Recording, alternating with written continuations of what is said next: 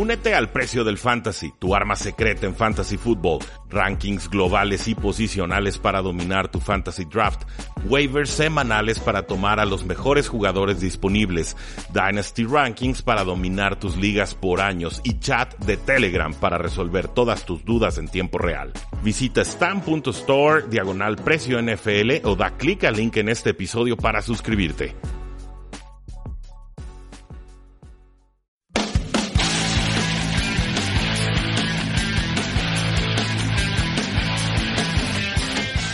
Saludos a todos y bienvenidos a un programa más de Tres y Fuera y hablemos de fútbol, donde la NFL no termina y nosotros tampoco. Mi nombre es Rudy Jacinto, me encuentran en Twitter como arroba NFL y estamos listos para eh, pues debatir y platicar con Jesús Sánchez sobre todo lo que creemos que va a suceder en la ronda divisional. Y además, Chuy, que el pueblo sepa que el día de ayer no grabé podcast para que el episodio número 400 de Tres y Fuera fuera justamente contigo. ¿Cómo estás, Chuy?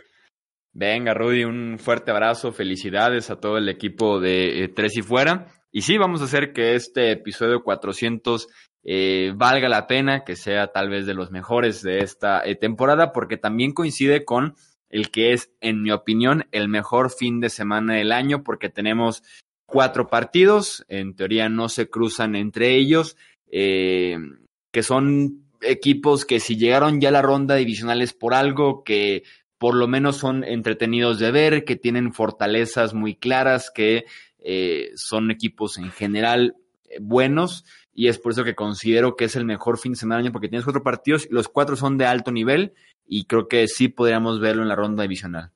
Sí, digo, nada, nada es por accidente, ¿no? Episodio 400, ronda divisional, tenemos a Jesús Sánchez, el pueblo está emocionado y están todos los equipos que merecen estar. Aquí nadie sobra, aquí nadie falta, están sabrosos, están canijos todos los partidos y empezamos con el que gusta, Chuy.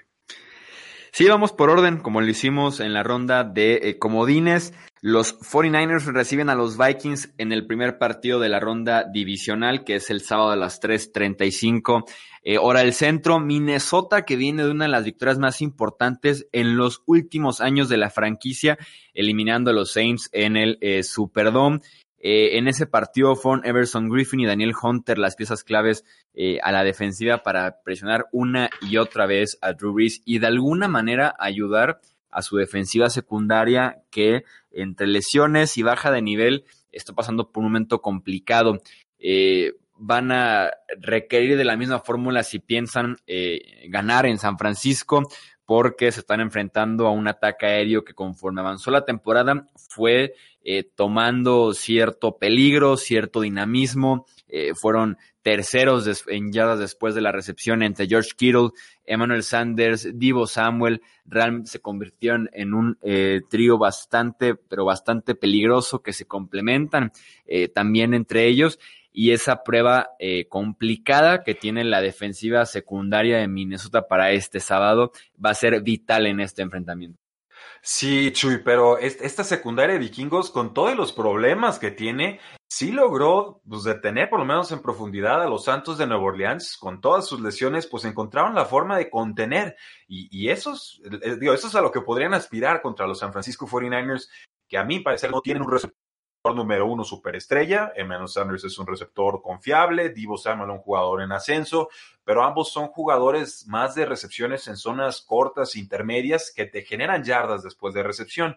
Me parece aquí que la, la fortaleza de los San Francisco 49ers es esos pases cortos e intermedios que generan muchas yardas después de la atrapada, pero que entonces eso también empata con la fortaleza de la defensiva de los vikingos de Minnesota, que es este front seven, esos linebackers que presionan bien y por supuesto esos pass rushers que le llegan eh, con mucha velocidad a los quarterbacks. Entonces, yo aquí veo fortaleza contra fortaleza y no veo con claridad cómo eh, Jimmy Garoppolo pueda explotar en profundidad a esta secundaria de los vikingos de Minnesota.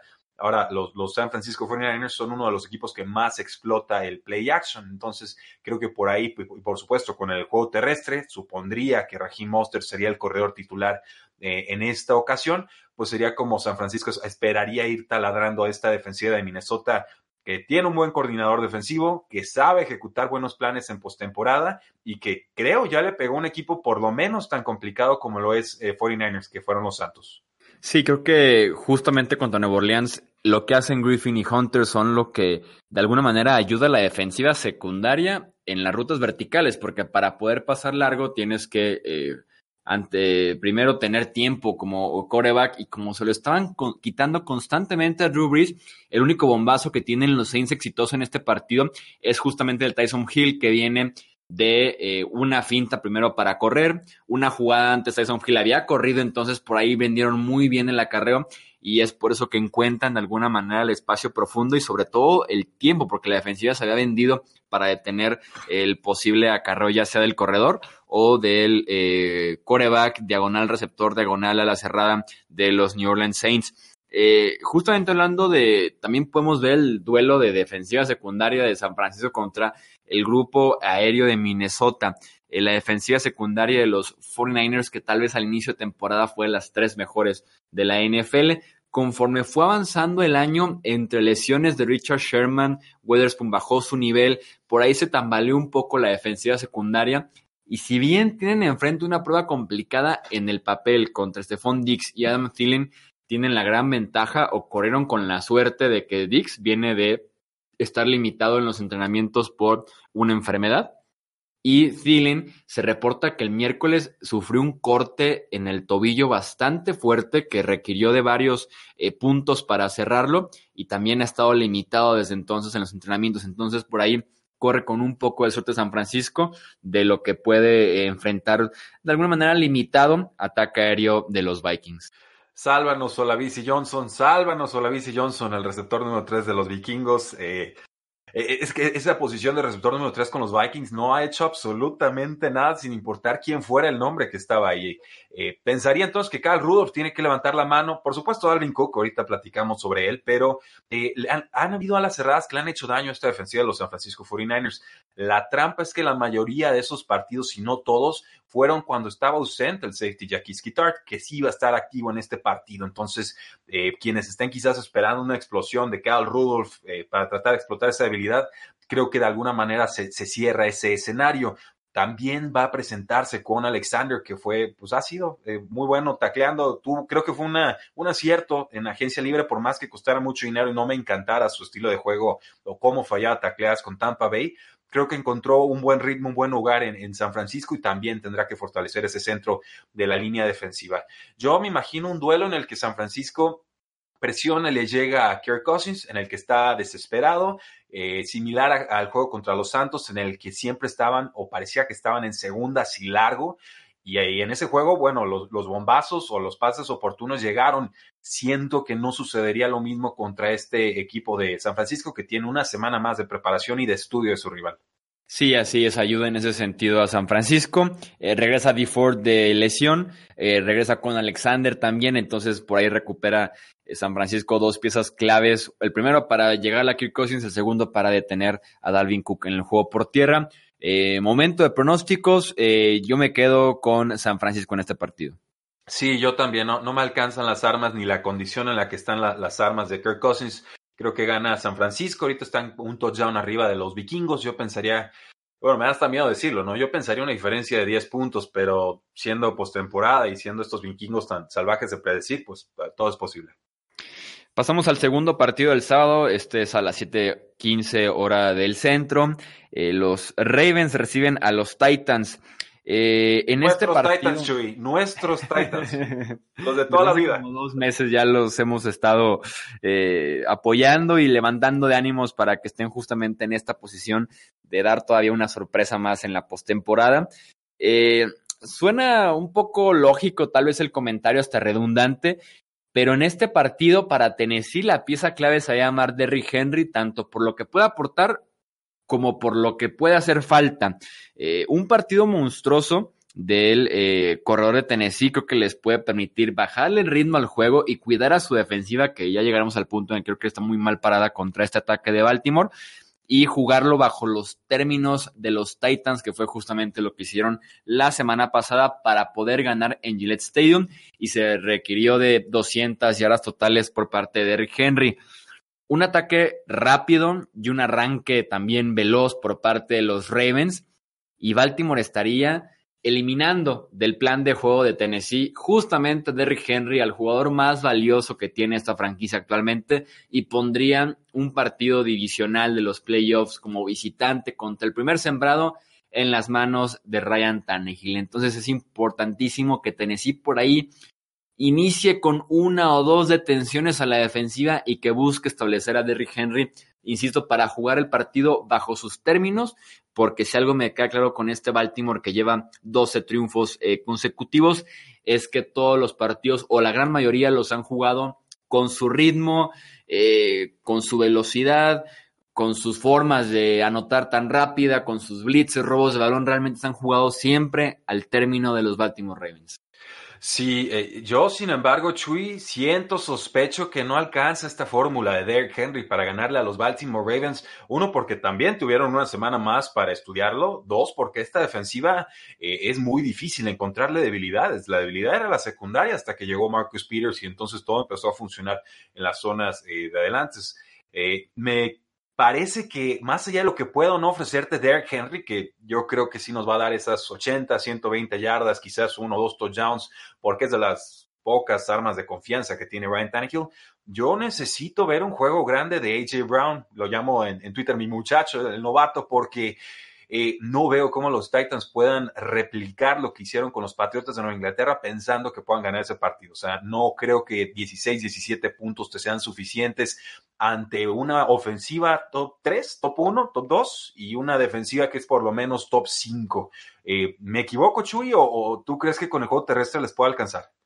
No, no creo que les alcance porque cuando mencionaba que la defensiva de los Titans la iba a pasar mal, eh, creo que no tienen cómo evitar que Baltimore haga por lo menos 25, 30 eh, puntos en este partido. Si te fijas en la segunda parte de la temporada de Tennessee, eh, con secundaria lesionada, sin mucho eh, pass rush, se comen 30 puntos de los Raiders, se comen 32 de los Chiefs, 38 de los Saints, 24 de los Texans. Entonces, no veo cómo la defensiva de Tennessee eh, no entra ese rango de los 30 puntos por parte del quarterback líder de pases de touchdown este año y de la mejor ofensiva terrestre en la historia de la NFL. Eh, creo que no tiene ni el talento, de momento, ni el esquema para poder batallar con un Lamar Jackson que está encendido. Lo único que podría decir, bueno, eh, Tennessee estaría apelando directamente a la suerte, es que Baltimore llega con tres semanas de descanso. Fuera de eso, eh, creo que ese es el mejor argumento o el argumento más fuerte que podría tener Tennessee a favor en el costado eh, defensivo. Y sí, creo que la victoria debe ser eh, no, no sencilla, creo que no abultada, pero sí de una manera cómoda para los Ravens. Eh, son favoritos casi por 10 puntos los, los Baltimore Ravens. Chewy, creo que digo, la localidad pesa, la semana de descanso extra también, tener al MVP, que va a ser el MVP, definitivamente. Lesiones importantes. Está la de Mark Ingram, no sabemos si va a participar, está limitado, por supuesto, desde la semana 16 estaba lastimado, entonces eh, parece que es serio el, el asunto pero eh, también hay que vigilar a Mark Andrews. Creo que va a estar sano, creo que va a participar, es el receptor más importante que tiene Lamar Jackson. Eh, son entregas de balón, o sea, es, eso, tratar de llegarle a Lamar Jackson, pero incluso cuando le, llegas, se escapa. O sea, es un, es un jugador resbaladizo, por llamarlo de alguna manera. Corre mucho, pero no lo, no lo alcanzas, no lo tacleas, es muy inteligente, tiene buen play action, o sea, no, no se complica la vida, sabe cuáles son sus capacidades y de eso ha, estado explotando y redefiniendo cómo se hace ofensiva en la NFL. Por contraparte, tenemos la historia de redención de Brian Tannehill, pero eh, ya la semana pasada creo que los Patriotas encontraron cómo limitarlo. Eh, por supuesto, los Titans prefirieron correr que pasar, pero yo, yo sí veo aquí a los Baltimore Ravens anotando rápido y entonces que toda la, presión esté sobre los hombros de, de Brian Tannehill y creo que, que, no alcanza para ganar a, domicilio contra un equipo que está eh, enrachadísimo y embaladísimo para llegar al Super Bowl. Sí, por más que Tannehill esté jugando bien, tampoco se, se, está jugando tal vez a un nivel o que le pueda alcanzar cargando todo un equipo en plena segunda ronda de playoffs contra el mejor eh, equipo de la NFL en temporada regular. Eh, pasamos a los partidos del domingo. Inicia a las 2.05 hora del centro, partido entre Texans y Chiefs en Arrowhead Stadium. Em, quiero, pido y pronostico un excelente partido de Patrick Mahomes. Creo que se viene uno de esos partidos legendarios por parte del quarterback de los Chiefs, uno de esos sellos que podemos empezar a ver en la carrera de postemporada de Patrick Mahomes, porque si bien no fue tan estadísticamente impresionante como la temporada anterior, estuvo lesionado del tobillo, del pie, eh, perdón, del tobillo, no, del pie, de la rodilla y de la mano. Eh, entonces ni siquiera estuvo al 100% durante gran parte del año. En diciembre me da la sensación de que ya estaba cerca por lo menos de sentirse bien. Eh, también, si lo vemos como que el partido pasado, la defensiva de los Texans, y realmente toda la temporada regular, tanto en esquema como en la forma de taclear, se los estaban comiendo las ofensivas rivales. Y si enfrentas en este partido a Travis Kelsey, a Tyreek Hill, a Michael Harman, a Marcus Robinson. Creo que podemos ver varios touchdowns de 25 eh, o más yardas, por lo menos varias jugadas de 25 o más yardas por parte de este ataque de los Chiefs, que está recuperado, que descansó, que fue importantísimo sobre todo para Patrick Mahomes y contra esta secundaria jugando en casa y en playoffs de revancha de alguna manera para Kansas City después de quedar fuera en los playoffs anteriores sin tocar la bola en el tiempo extra contra los Patriotas tienen como tener un muy buen partido la ofensiva y dictar este partido desde temprano su desarrollo. Eh, sí, coincido, Chuy, coincido en muchos sentidos y este duelo es especialmente atractivo porque presenta a los dos mariscales de campo más importantes de aquel draft. ¿no? Con respecto a Mitchell Trubisky, que no sé si esté de acuerdo con la opinión, pero eh, aquí son dos mariscales de campo que están llamados a marcar década, ¿no? O sea, esta podría ser la, primera batalla de postemporada de muchas entre estas dos eh, franquicias, asumiendo, por supuesto, que los Texans puedan encontrar un poco más de, estabilidad y consistencia en, diciembre y enero. Yo también creo que los Chiefs están muy inspirados, creo que su resurgimiento defensivo es de a de veras, creo que, como decías, la lesión de Patrick Mahomes lo mermó mucho y creo que por eso tenemos que eh, no eliminar, pero sí descontar bastante eh, aquel resultado 31-24 de los Texans sobre los Chiefs. Eh, creo que fue ese juego el 13 de, eh, si no me equivoco, 13 de octubre, lo tengo aquí anotado. Yo esperaría ver juego terrestre con Damian Williams. Creo que le pueden hacer daño a la defensiva de los Texans con todo lo que tienen, con Terry Hill en profundidad o en zonas intermedias, con Travis Kelsey en zonas intermedias, con Sammy Watkins si se anima a aparecer por primera o segunda vez en la temporada, canijo, con, con Nicole Hartman en equipos especiales. O sea, eh, veo una avalancha ofensiva contra una defensa que a mí sinceramente no me convence, aunque JJ Watt haya jugado 50 snaps de forma más que adecuada eh, la semana pasada. ¿Qué tienen que hacer los Texans en el otro lado del balón? Pues lo mismo que contra los Buffalo Bills, ¿no? Encomendarse a Deshaun Jordan Watson y, ver qué puede hacer, porque pues eh, de Andre Hopkins, Hopkins creo que va a tener su, su rol y entonces ver qué puede hacer Will Fuller en profundidad. Creo que él puede ser la clave en ese sentido para meterle presión y estresar a la secundaria de los Kansas City Chiefs. Si juega bien, si juega y está sano y, contribuye de forma importante, lo han estado cuidando para este partido. Entonces sí puedo pensar que Deshaun Watson se ponga el tú por tú con Patrick Mahomes, porque por Arsenal está clarísimo que Mahomes está, está adelante. Eh, por talento, para mí, Patrick Mahomes también es superior a Deshaun Watson, por más que eh, Deshaun Watson tenga ese factor X, ¿no? Esa capacidad de remontada a pura fuerza de voluntad. Y si nos metemos con el cocheo, pues yo creo también que, que tienen mejor cocheo los, los, Kansas City Chiefs. No sé si mejor manejo de reloj, creo que los dos son igual de malos en ese es sentido. Lo que te iba a decir, en playoffs, Andy Reid, eh, sí, estoy de acuerdo contigo al 100%, pero sí, eh, el, el, problema de manejo de reloj de Andy Reid en playoffs es legendario. se potencializa como por 10. Sí, se magnifica, porque, porque los playoffs, eh, y qué bueno que lo mencionas, Chuy, o sea, los playoffs desenmascaran. Los playoffs eh, de alguna manera evidencian todos los problemas que has tenido a lo largo de la temporada. En playoffs no puedes engañar, los playoffs te, te encueran, te desnudan ante todos. ¿Y por, ¿Y por qué sucede? Pues porque te estás enfrentando a los mejores equipos quizás por segunda o tercera vez en, en la temporada. Entonces los playoffs normalmente, o diría yo, no muchas veces se ganan por lo que sabes hacer bien, sino por lo que dejas de hacer eh, o para lo que eres malo, ¿no? O sea, se, se pierde o, se, gana por poder explotar las debilidades del rival y no tanto por tus fortalezas como tales. No sé si me voy a entender. Sí, sí, yo, bueno, por lo menos yo sí te, yo sí, te entendí. ya revoltosa la explicación, pero básicamente no puedes disfrazar tus debilidades, los equipos NFL ya saben quién eres, le pasó por ejemplo a los Patriotas, le pasó a Buffalo y le va a pasar a cuatro equipos esta semana, no van a haber accidentes.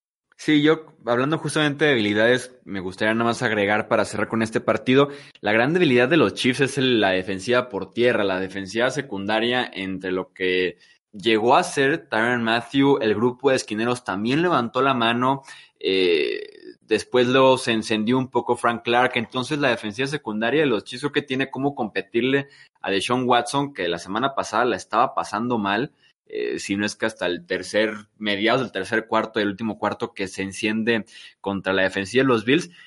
Vuelvo a, decirlo, creo que Carlos Hyde tiene un papel importante en este partido. Me gustaría que Houston intente por esa parte. Eh, la defensiva de los Chiefs en cuatro derrotas este año se come 178 yardas por tierra en promedio. Entonces creo que por ahí pueden encontrar una debilidad para explotarla y trabajarla.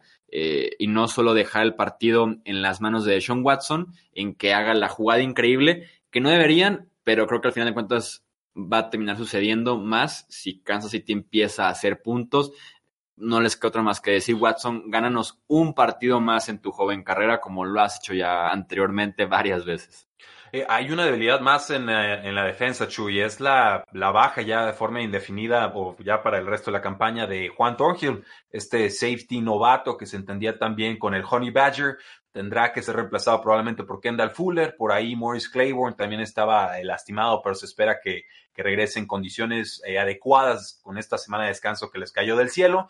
Entonces, no, no se sorprendan por ahí si quizás eh, atacando en los sims, ¿no? Esa zona entre los cornerbacks y los safeties, eh, ataquen a, Kendall Fuller y tengan éxito con eso. Pero yo voy a tomar a los Chiefs, creo que ganan por un touchdown, por lo menos, eh, porque son el mejor equipo, porque están en casa, porque tienen todas las de ganar y porque en realidad me parece que el, roster de Houston está muy limitado.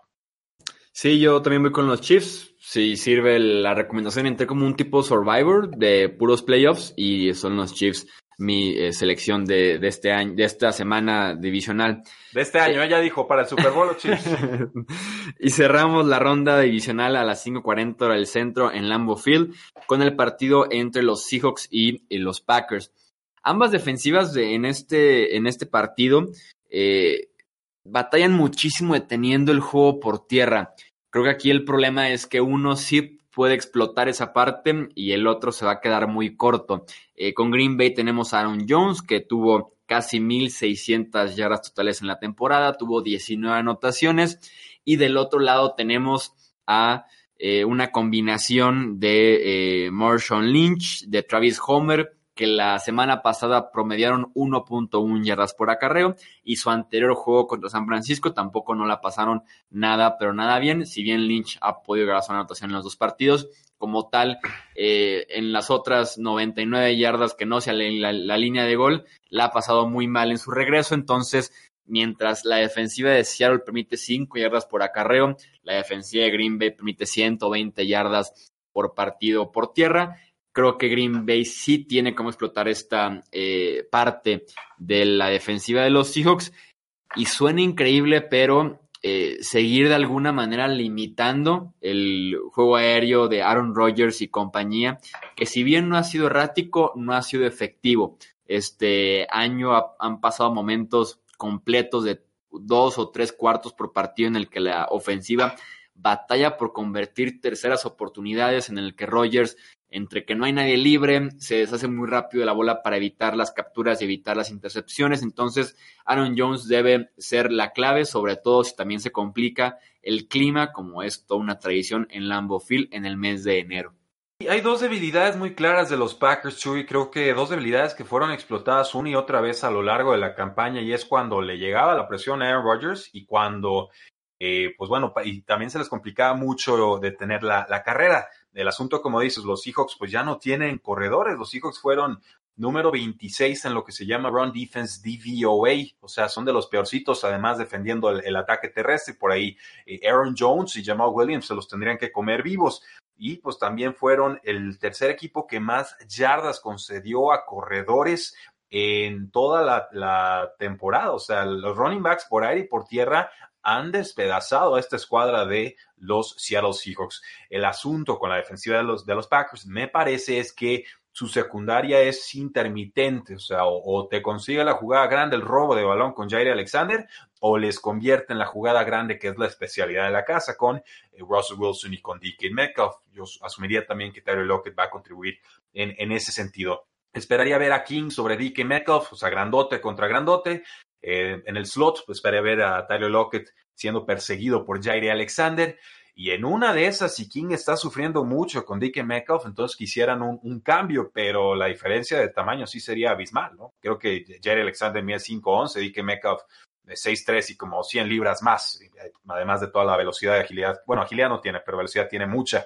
Eh, ¿Qué necesitan los Seahawks para ganar? Pues necesitan magia de Russell Wilson y, no me gusta recurrir a este argumento de, ah, necesitamos la magia del quarterback para ganar. Pero en el caso de los Seahawks es hoy más que nunca una realidad. No hay juego terrestre, la línea ofensiva está muy lastimada. Eh, Tyler Lockett desaparece por momentos. Eh, o sea, es Russell Wilson o nada, porque no, no creo que esta defensiva de Seahawks eh, esté como para congelar esta ofensiva de los Packers. Entonces, yo espero puntos de los Packers, están en casa. hay una historia muy envenenada entre estos dos equipos en postemporada. No necesito andar mucho en ese sentido. Pero sí, pero coincido contigo, Chuy. Me parece que ya estamos ante el ocaso de la carrera de Aaron Rodgers, que no significa que sea un coreback de promedio para abajo, simplemente que no podemos seguir esperando estos resultados espectaculares todas las semanas, como quizás sí lo tuvo en, sus años de MVP sea por esquema, sea por edad, sea por lo, por lo complicado que ha sido eh, integrarse y acostumbrarse y tener química con estos receptores de segundo año, eh, no, no es en estos momentos la carta fuerte de los Packers su juego aéreo. Entonces, yo, espero mucho juego terrestre y mucho pase a los corredores. Creo que le van a meter presión a los Seattle Seahawks. Creo que Russell Wilson va a estar en modo remontada. Y este juego no me sorprendería que se definiera en los últimos segundos. Por ahí una, una patada, un gol de campo de tres puntos y te lo llevas. Pero yo voy con los Packers. Sí, los Seahawks, eh, que aparte son expertos en jugar partidos cerrados, ya sea derrotas o victorias, pero han estado jugando una y otra vez partidos de una sola eh, posesión. Estoy de acuerdo, la carta fuerte de Seattle debe ser el bombazo, debe ser la jugada grande, porque en ese sentido la defensiva de eh, Green Bay es como la debilidad que puedes encontrar en la secundaria. El detalle es que hay que ver si Wilson tiene el tiempo para poder ir largo. Eh, está Sadarius Smith, está Preston Smith, ambos tuvieron más de 12 capturas en la temporada. La línea ofensiva no cuenta con Dwayne Brown, que es el tackle izquierdo, y fuera de Dwayne Brown realmente son eh, puros linieros que son reemplazables sin problema alguno o que no estarían iniciando en los otros equipos de la NFL. Entonces, si Russell Wilson tiene tiempo, va estar intentando eh, ir largo porque es la mejor carta que tiene Seattle, tanto como fortaleza y también junto a la debilidad de Green Bay. Si no tiene tiempo, va a ser un Russell Wilson improvisando, consiguiendo tal vez yardas por tierra, que cuando está en playoffs como que eh, está en un modo en el que está dispuesto a conseguir yardas por tierra que en temporada regular, sobre todo el año pasado y este, ya no lo ha estado haciendo tanto pero eh, sí me imagino yo un juego cerrado, porque Seattle se le presta cerrar los partidos eh, para bien o para mal, y al final de cuentas creo que gana Green Bay eh, este partido, lo que nos dejaría finales de conferencia de uno contra el dos en ambas, en ambas conferencias. Que ha sido una tradición en postemporada en toda esta década, Chuy, tú lo sabes. pero bueno, serían unos muy duelos por ahí, ojo, si se llega a dar esos cruces, el hermano de, de, Matt, de LeFleur, el head coach de los Packers, está con San Francisco. ¿eh? No, sé qué tanto valga eso para robarle algunos tips o, saber cómo contrarrestarlo, pero habría un duelo de, entre hermanos. Sí, así es, nos dejaría dos eh, finales interesantes. Y sí, llevamos eh, un rato que el 1 y el 2 llegan en mejores términos, llegan descansados eh, a esta ronda divisional, están jugando en casa, tienen la semana extra para analizar al rival. Entonces, eh, de alguna manera sí son muchas las ventajas para el 1 y el 2 y han hecho pesar justamente esa ventaja de poder ser uno de los dos mejores equipos de la conferencia. Ustedes lo tienen, damas y caballeros. Espero que hayan disfrutado este análisis previa y picks de toda la ronda divisional. Eh, no olviden seguirnos en Facebook, en Twitter, en Instagram y en YouTube. Muchas gracias por acompañarnos en, bueno, en mi episodio 400. No sé en cuál estemos ahorita con Hablemos de Fútbol, Choy, ¿sabes? Eh, no, los dejamos de, ¿Los dejaron de contar hace rato. Ah, no te culpo, es, una lata como no tienes idea. Pero bueno, así es esto de la NFL. Espero que sigan disfrutando de estos juegos. Nos quedan poquitos, es el último fin de semana con juegos en sábado y en domingo. Disfrútenlo en familia y con amigos, porque la NFL no termina y nosotros tampoco. Tres y fuera.